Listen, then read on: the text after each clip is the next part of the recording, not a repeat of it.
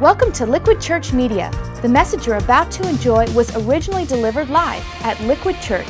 For more content, log on to liquidchurch.com or visit one of our campuses in the New Jersey metro area. Liquidchurch.com, where truth is relevant and grace wins. Today, uh, we are in for a treat. We are finishing our series called Pray, in which all the people at Liquid Church have been praying these big prayers, these bold prayers of God. And we've seen some incredible things. People have had some really cool results out of holding before God one of those big kingdom breaking prayers where He has to show up.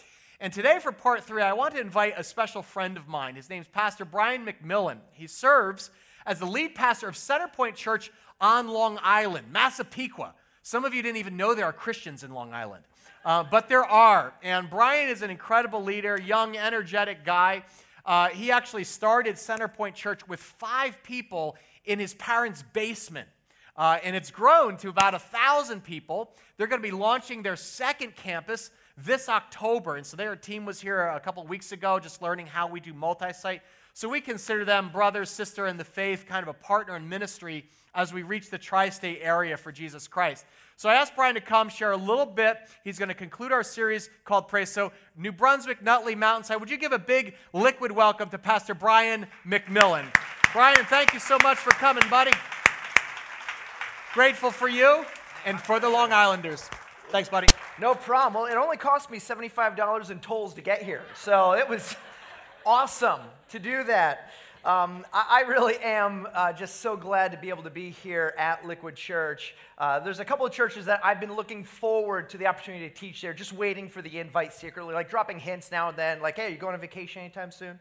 You're going to be gone. Uh, and Liquid Church is absolutely one of those churches on my bucket list. Uh, and there's a couple reasons for that. First and foremost, um, I just love what God is doing in this church. I've learned so much through this ministry and connecting with Tim and the leaders here. And you guys, even though you may not know it, have helped Centerpoint in so many ways, and even in very, very practical ways. Um, there was a while back, there was this little storm that came through called Sandy. And remember that thing? Yeah, well, that wrecked our building. We were flooded. We were out of our church. We actually never had another service in our, own, our old building. Um, and one of the very first phone calls I got from a pastor was Tim saying, Hey, how are you holding up? What's going on? How can we help you? How can we support you? Uh, and, and, so I can't tell you how much Liquid Church has meant to me personally as well as to my church, Centerpoint. The second reason I'm so glad to be here is, is Liquid Church is about New Jersey. I, I, mean, you guys have more campuses. You are spreading around this area like a virus, but in a good way, right? Like you're everywhere. And I love New Jersey because my roots are based in New Jersey. My great grandparents came from Sicily and they moved to Paterson, New Jersey on Paxton Street. You still hear my great grandmother's Italian accent as she talks about Paxton Street. Uh, they had their son, my grandpa Joe, who then had my mom, Diane. And I too was born in Paterson. So I am fourth generation Paterson, New Jersey. Anyone from Paterson in the house out there? I've met so many people from Paterson over the last uh, uh, couple hours. Um, but I am so glad to be here to wrap up the series and the last couple weeks, you've been doing this, this big picture idea that's simply pray, right? About prayer. And two weeks ago, Pastor Tim shared a little bit out of Ephesians chapter 3. And he was teaching on the power of prayer. Uh, the idea that this is the real deal, this is significant, that we don't have to simply pray these, these obvious prayers, these prayers that will probably happen, like, God, you know, help me to breathe today right? You know, you're probably, God willing, going to be able to breathe through the whole day. And as he went through uh, Ephesus chapter 3, he explained this pattern that we see in the New Testament. And the Apostle Paul here goes into this I pray blank so that blank, right? I'm going to pray this prayer so that this can be the outcome. And he led us through that. And as a result, there are thousands of people at Liquid Church that filled out one of these prayer cards to say, This is a big prayer. This is a challenging prayer for me. This is a stepping out of faith prayer for me. And I'm going to give this over to God because it's such a big deal. And that's what we have here and all throughout the campuses. Now, last week, Pastor Kyler, he taught on praying it forward, right? Praying for people to come to faith in Jesus. And he really shared these three ideas uh, to share, to invite, and to live to share, to invite, and to live. Now, today, what I want to do as we're wrapping this time up is I want to kind of combine these two messages and share a little bit about my heart and what God has taught me about prayer over the years. And what I want us to understand is that there is an amazing power of prayer when not just the individual, but the entire church is in sync with God. And uh, we all know what it is to be in sync with God, or to be in sync, I should say.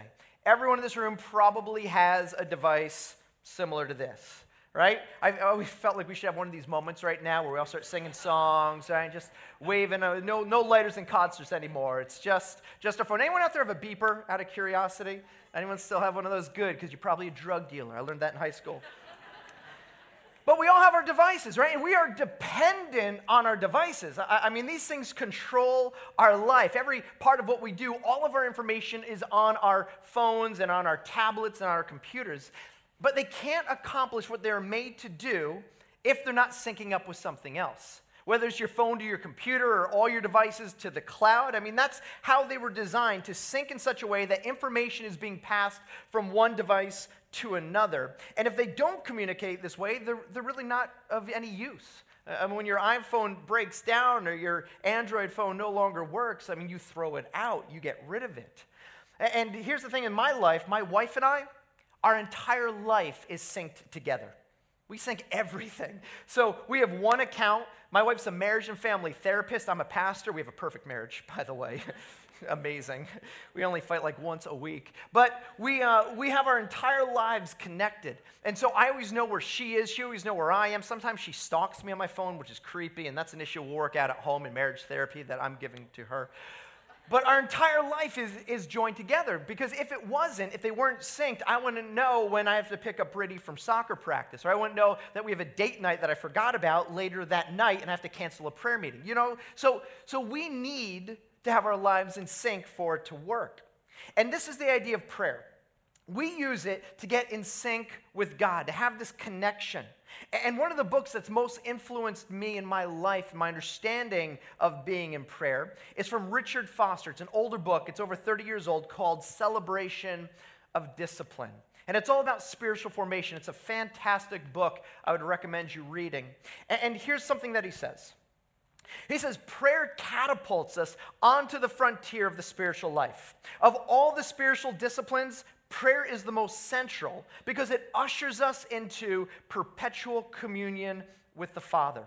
Meditation introduces us to the inner life. Fasting is an accompanying means. Study transforms our minds, but it is the discipline of prayer that brings us into the deepest and highest work of the human spirit. Real prayer is life creating and life changing. I always try to mention one quote in every message I give because this is something so much more articulate and smarter than I could ever say. And here he tells us that perpetual communion with the Father, it's, it's real prayer, it's life creating and life changing. And when we are in sync with God, he becomes life in us. Friends, this idea of relationship, this idea of being able to commune with Him, this is the highest purpose of our existence. It's not being married, it's not having kids, it's not our career. The very reason in which we were made by God in the first place was to have relationship with him, to know him, to be able to bring our requests to him, to have a relationship in a true sense with the Alpha and the Omega, the, the great I am, the creator of all things. Is why we were made. But for this to happen, for us to be able to communicate with God, something needs to happen on our end first. Because we as people, all of us, we are actually spiritually broken. We have a sinking problem with God. On our own, we can't do it. The Wi Fi is messed up, the cable is cut. There's just something that's not allowing us in our creative way to connect with Him. And what the Bible tells us is that this thing that's separating us from God is called sin. Now, if you're new to liquid, right, you're here for the first time, you're like, I knew it. I knew it was going to be a matter of time until the pastor was going to point out and talk about the, the sinners, you know, grab the white hanky and start dabbing the forehead as you sweat and get all fired up. But I want you to know that you're, you're, you're not going to hear it in that way today. Because when we talk about sin, we are in no way pointing fingers at people in the church or people outside of the church. We are talking collective, that every human being has a sin problem. I absolutely do. I sinned so many times on my way here in traffic going over the GWB yesterday, I can't even begin to tell you. I have a sin problem, you have a sin problem. And even if I talk to someone who has no belief in God, all right, they, they're just a complete atheist, just don't believe that there's, there's anything out there, I can still easily get that person to admit that they deal with evil. May call it something different. They may not use the term sin, but, but if we just start looking at our life and the way that we've hurt people, and the way that we've been selfish, and the way that we've lied, and some of the thoughts that pop into our head at times, everyone can admit that there's a problem with evil within humanity. The Bible tells us that that problem is called sin. And that sin is there, and it breaks our communication with God. And without this, this problem getting fixed, there's going to be a major issue within us. The worst part about sin is that as it separates us from God, that it creates this huge divide. Yet God loves us so much that He wants us to communicate with Him. He wants us to be fixed. He wants us to be able to, to function in the way that He has made us to function. So He needed a way for this to happen, to fix our sin problem. And that's why God sent Jesus to the earth 2,000 years ago.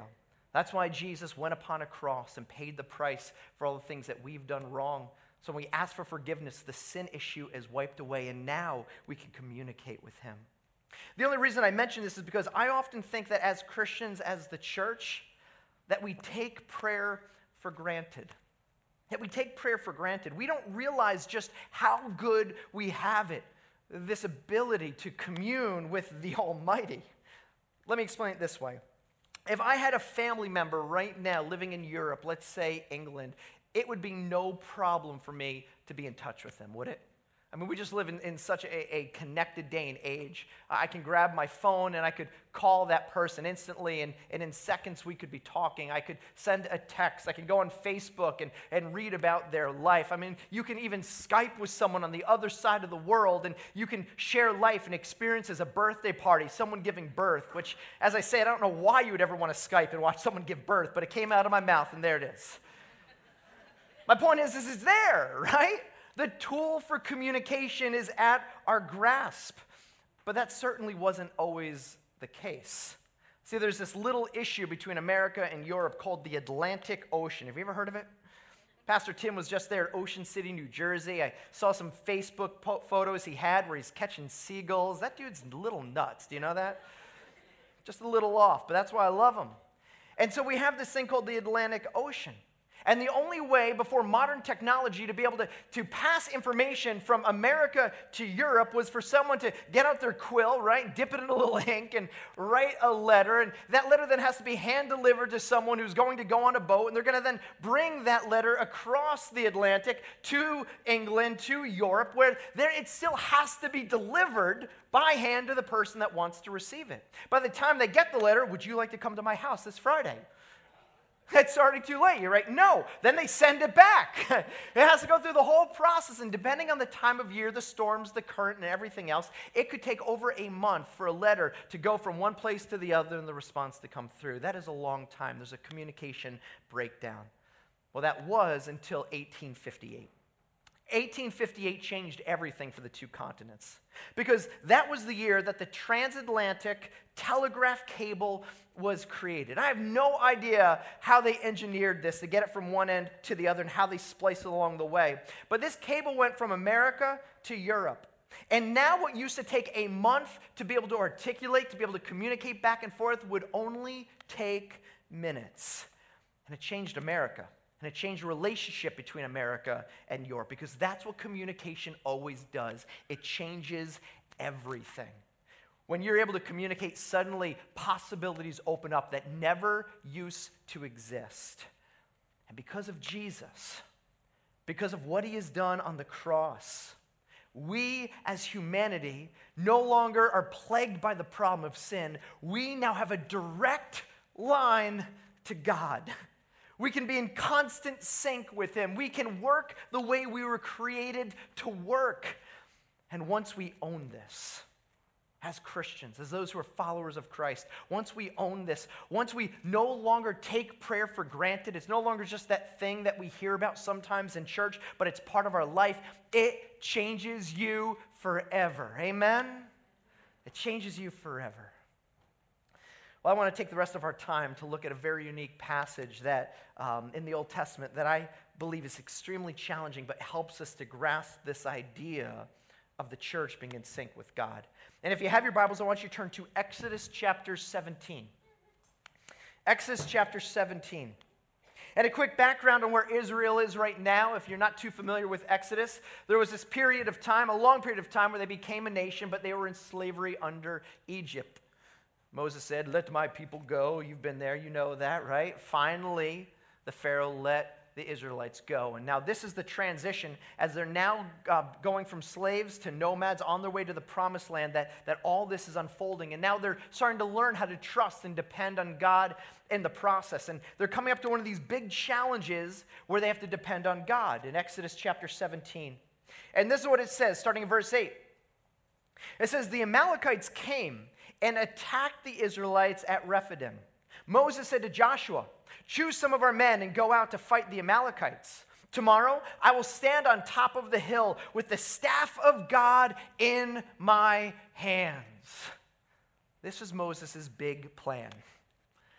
To have his staff. Now, granted, this was a pretty special staff. I mean, a part of the Red Sea, for goodness sakes, right? This, this staff had seen some pretty cool things at this point. It wasn't just a regular birch tree from outside.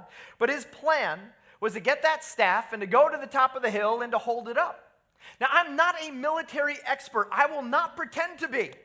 But when I think of defeating an enemy in battle, the last thought I might have, outside of having a pie eating contest to win it, would be to hold a staff up in the air saying, hey, as long as the staff's in the air, we're going to win.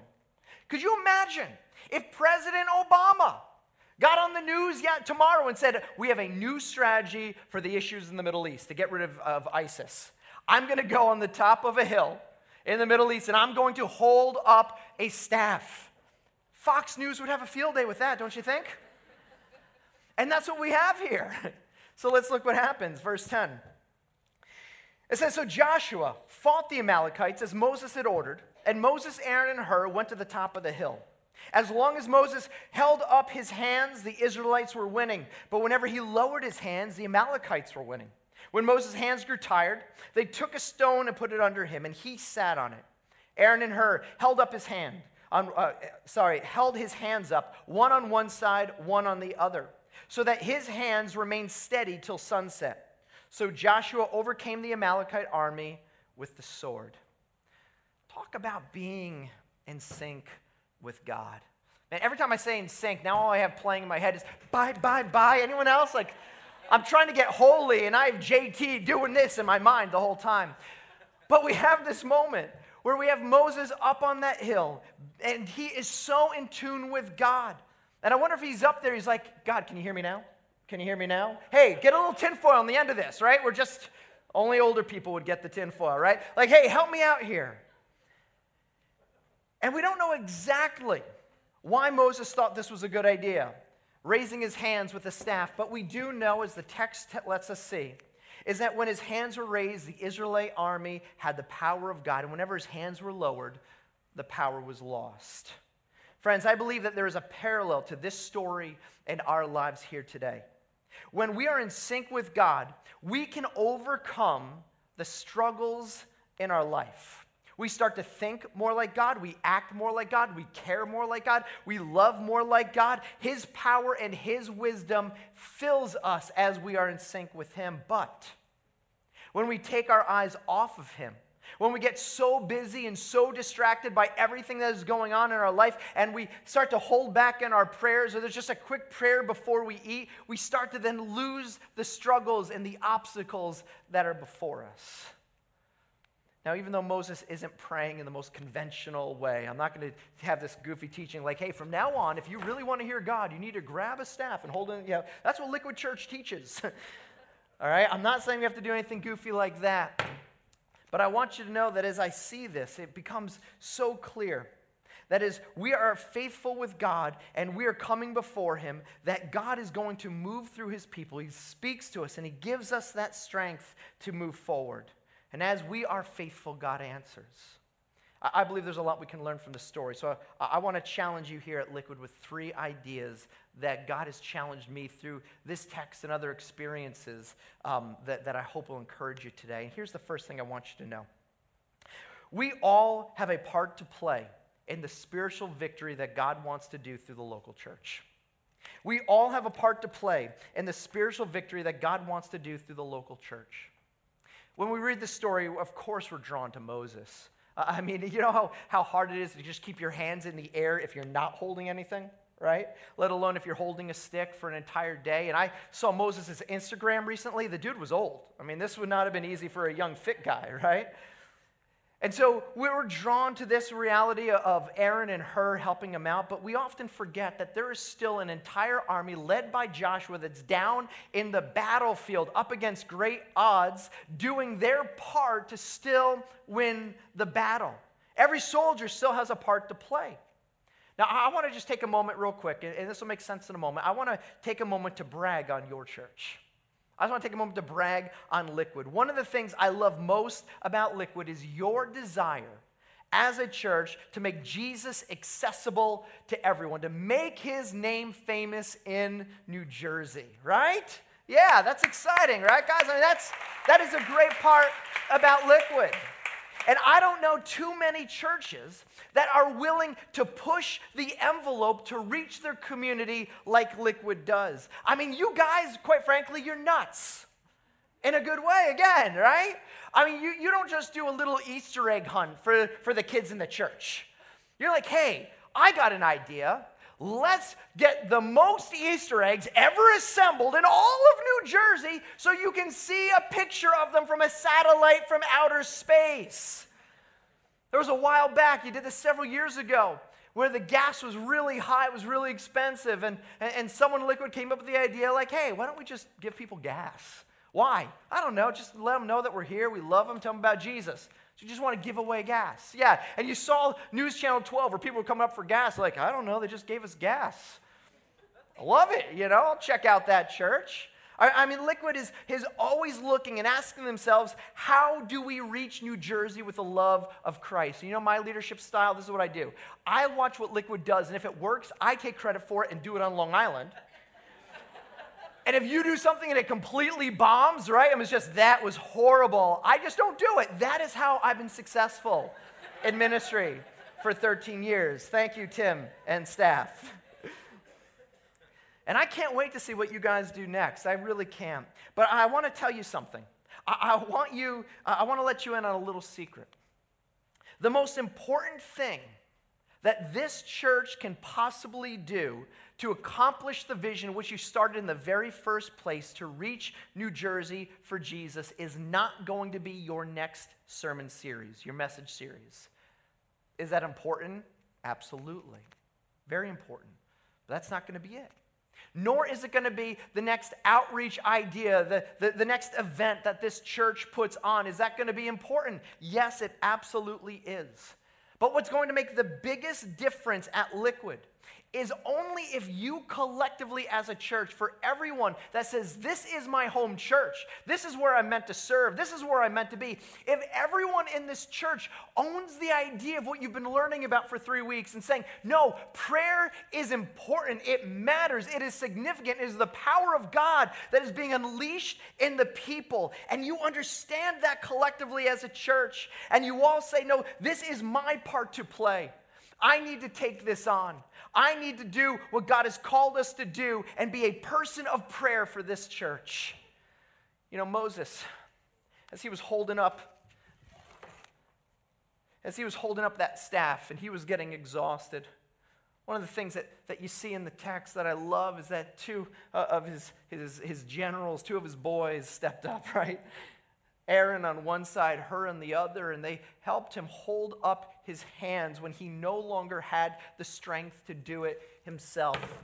And I think a lot of times, especially as a church continues to grow, I find this at Centerpoint right now. As a church continues to grow, a lot of people kind of say, oh, you know what? Our, our leaders have this under control. They're going to do it. They're going to come up with the ideas. And I get to just sit back and take it in and enjoy. And we want you to enjoy a Sunday experience. We want you to come and have a great time of worship and solid teaching that challenges you.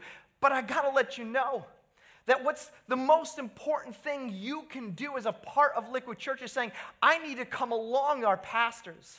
I need to come along Tim and the rest of the staff, and, and even if it's from a distance in prayers, I need to help hold up their arms in prayer for this church.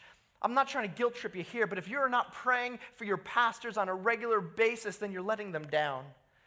Because there's such a spiritual burden to this role. And the bigger the church gets, the more the enemy wants it to go down. You need to be praying for your leaders, you need to be coming alongside them. And the more this church is praying for its calling, for its vision for New Jersey, the more this church is going to see amazing things happen. I want you to see this in Ephesians chapter 2, starting at verse 19. The Apostle Paul ran to the church of Ephesus. And he, he says something so significant here. He says, consequently, you are no longer foreigners and strangers, but fellow citizens with God's people and also members of his household, built on the foundation of the apostles and prophets, with Christ Jesus himself as a chief cornerstone. And in him, the whole building is joined together and rises to become a holy temple in the Lord. And in him, you too are being built together to become a dwelling in which God lives by his Spirit saying, listen, the church isn't just about the apostles, it's not just about the prophets. In our context, it's not just about Tim, and it's not just about the campus pastors and the other leaders of the church, but it's about the entire congregation, the entire people of the local assembly, saying, we are being built together, we are being woven together with this purpose of being the church where the Spirit of God can move, where the power of God is going to be unleashed. You are important.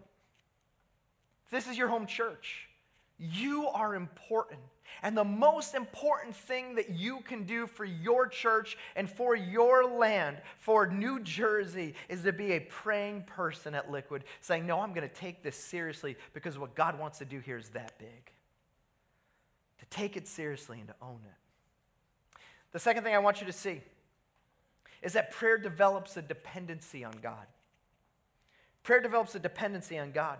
Moses and his troops had absolutely no chance at winning on their own. I mean, this was a million to one that they were going to win against the Amalekites. Because as I said earlier, they're now nomads. They were slaves. They have no formal training. They don't know how to fight. Their weaponry is horrible. They're going against, most likely, the Amalekite army would have had chariots. They would have had full armor. Their weapons would have been far superior. The Amalekites were also a lot larger. They were a lot stronger everything possible was going against Israel. On their own strength, they should have been crushed within a short span of time. Yet we find in the story that they won the battle.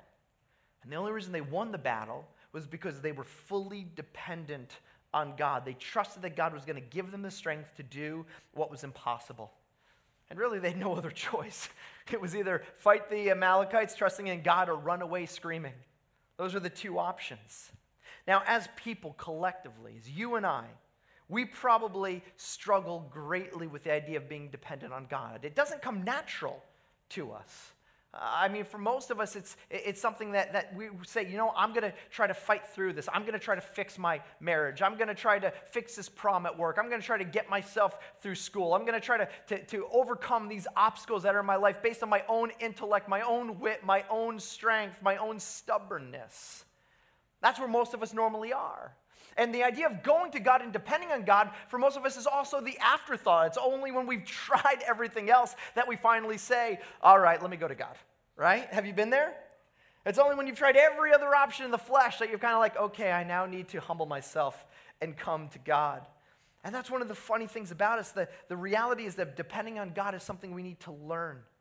It's something we need to experience. We need to put into practice.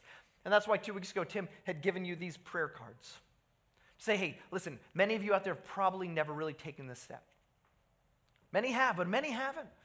Uh, many people, the, the, idea of coming to God and saying, God, this is bigger than me. This is a challenge. This is, this is crazy. And so I'm going to I'm gonna come before you because I know I can't defeat this. I can't overcome this. Uh, I can't get through this. I'm going to write this idea and I'm going to be faithful in prayer. I'm going to keep lifting this before you because, God, I need a full dependency on God. And the reason we've done this is so that you can start to learn how to depend on Him.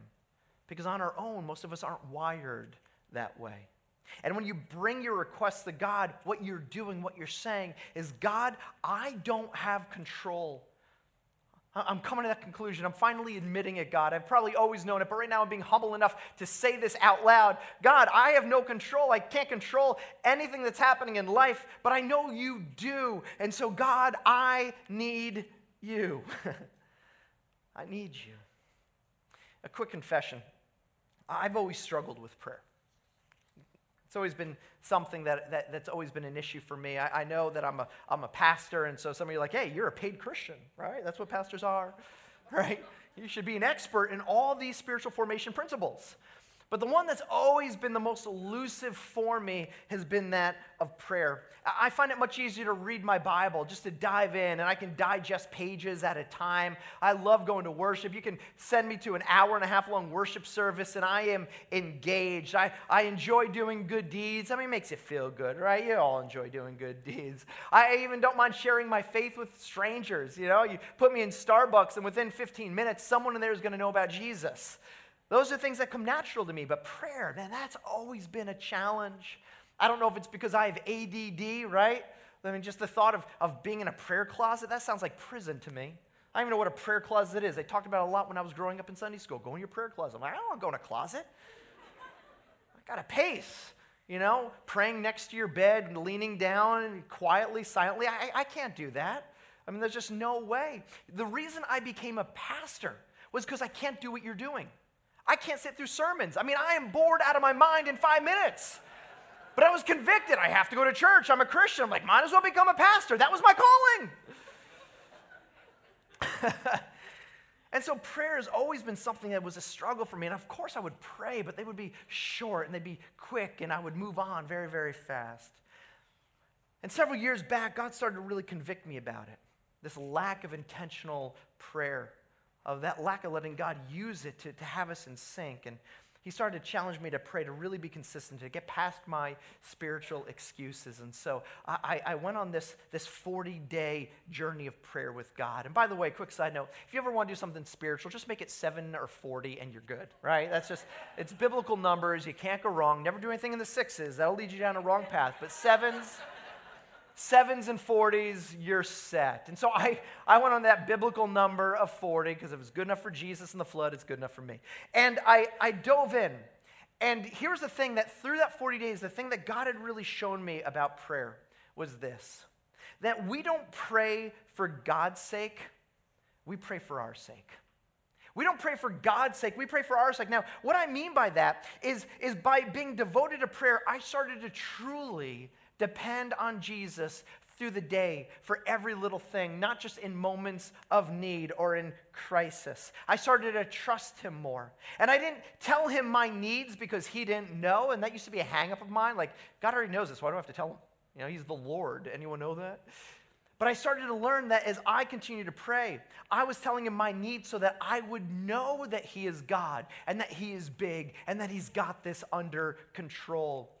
And I want you to know, friends, that He is bigger than any need you might have.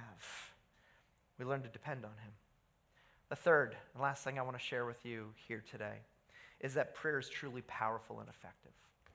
That prayer is truly powerful and effective. Now, I know this was, in essence, the message two weeks ago. I watched it, it was very good, very challenging. Tim did a great job. But I want you to also understand a little of my own experience in ministry and church and why I think this is so important for you at Liquid to also grasp as God continues to move you forward. When I started the church, I was 23. When I started the church, I was single, I had no money, and I had no education. Great way to start a church if you, you want to get out there and, and do this. Our oldest member of the church was a 26 year old guy. We're like, that dude's got miles in his life, right? Like, if you have a problem, go to Eric. He's 26. Like, he's been there, man. He knows you. and, and as we started the church, um, we started meeting in that, my, my parents' house. Originally, there was four of us, and, and then a year later, we bumped up to about 25, and we're running out of room. And my parents, just, just to show how much like they were into this, they were so excited that I was actually serving Jesus now. Like, we will build an addition on the house. And so we built this addition in the back of our house as family. They weren't rich. I mean, this was like going into the retirement fund so that we could have a place to meet on a Sunday. And our church had nothing going for it. Just 25 single people.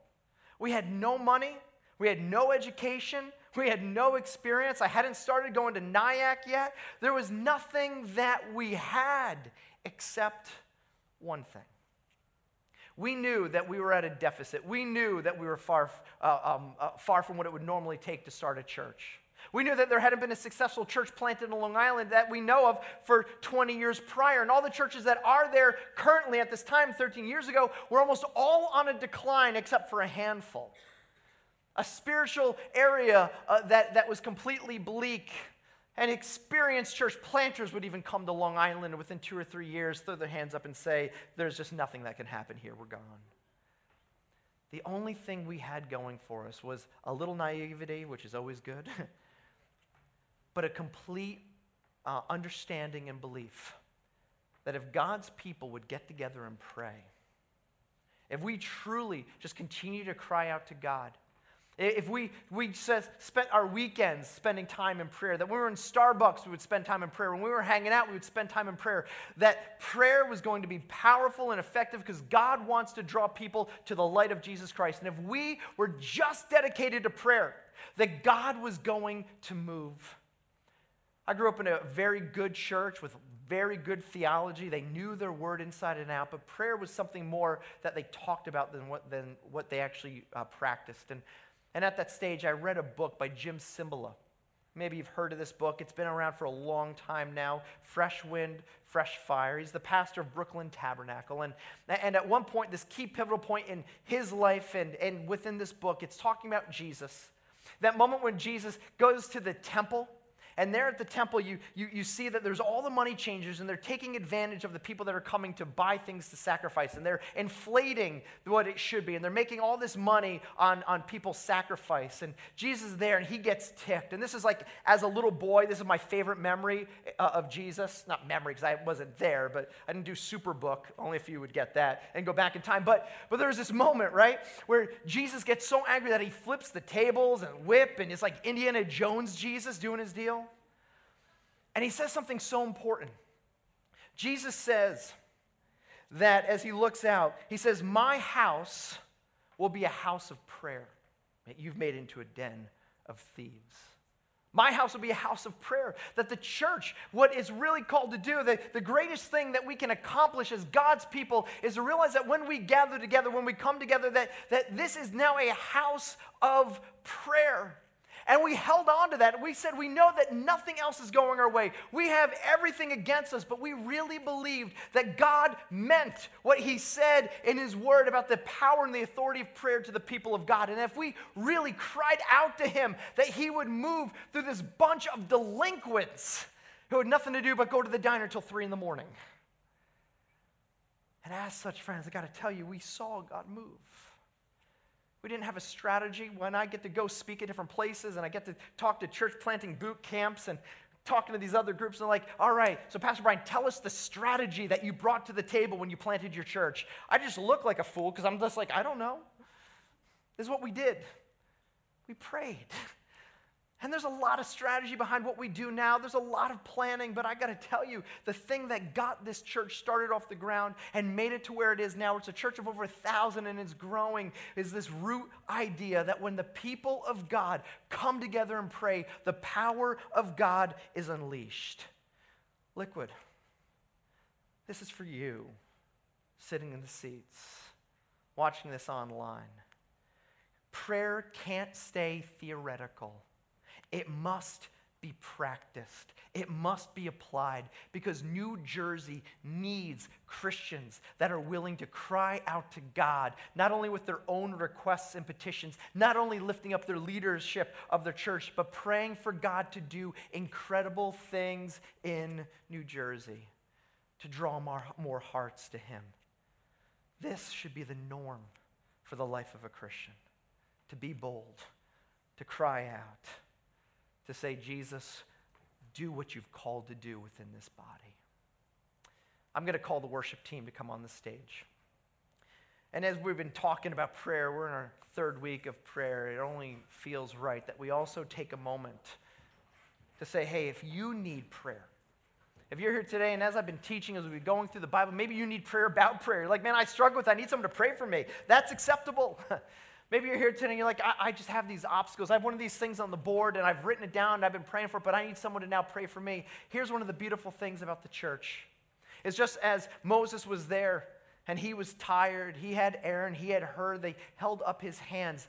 That's what this opportunity is for you. And so, if you need prayer, we're going to have our spiritual care teams up here in front of the screens. And and if, if they need to help you raise your arms and pray alongside you, let them. Don't be so proud as a, as a, as a Christian, as a person, to say, I, I don't need other people's help. We all need people to be our Aarons, to be our Hurs, to help hold up our arms when we feel so, so tired, so beaten, so weak, to pray along with you, to intercede on behalf of you, and to cry out for you. Let me pray here for this church and for what God's doing at Liquid. Lord, I thank you. I thank you that, that Liquid Church exists to make your name famous. God, I thank you for all the things that they are, are plotting and planning for the future and the things I'm sure that you've inspired, God, within the pastors and leaders of this church. But Lord, I, I just want to, um, I just want to ask you, Lord, for a true conviction and spirit for the people that call Liquid Church their home church a true conviction and spirit to say, you know what, it's not enough to, to, to simply come to church, but I, I need to get involved. I need to serve, but, but even more than that, I need to pray. I need to pray. Because as all of these building blocks of everyone in this church are praying together, man, that is a place in which you dwell. that is when your power is being unleashed and moving. God, that's when you're going to continue to take Liquid Church to the next level, Father, of, of showing um, this place in this time the love of Jesus Christ. And so, God, we lift New Jersey up to you, and we lift Liquid Church up to you. God, may they continue to be a light in the Northeast where it can be so dark. We thank you for these things. In Jesus' name I pray. Amen. Thanks for listening to Liquid Church Media. If you were inspired or challenged by today's message, we hope you'll tell a friend. For more content, log on to liquidchurch.com or visit one of our campuses in the New Jersey metro area. Liquidchurch.com, where truth is relevant and grace wins.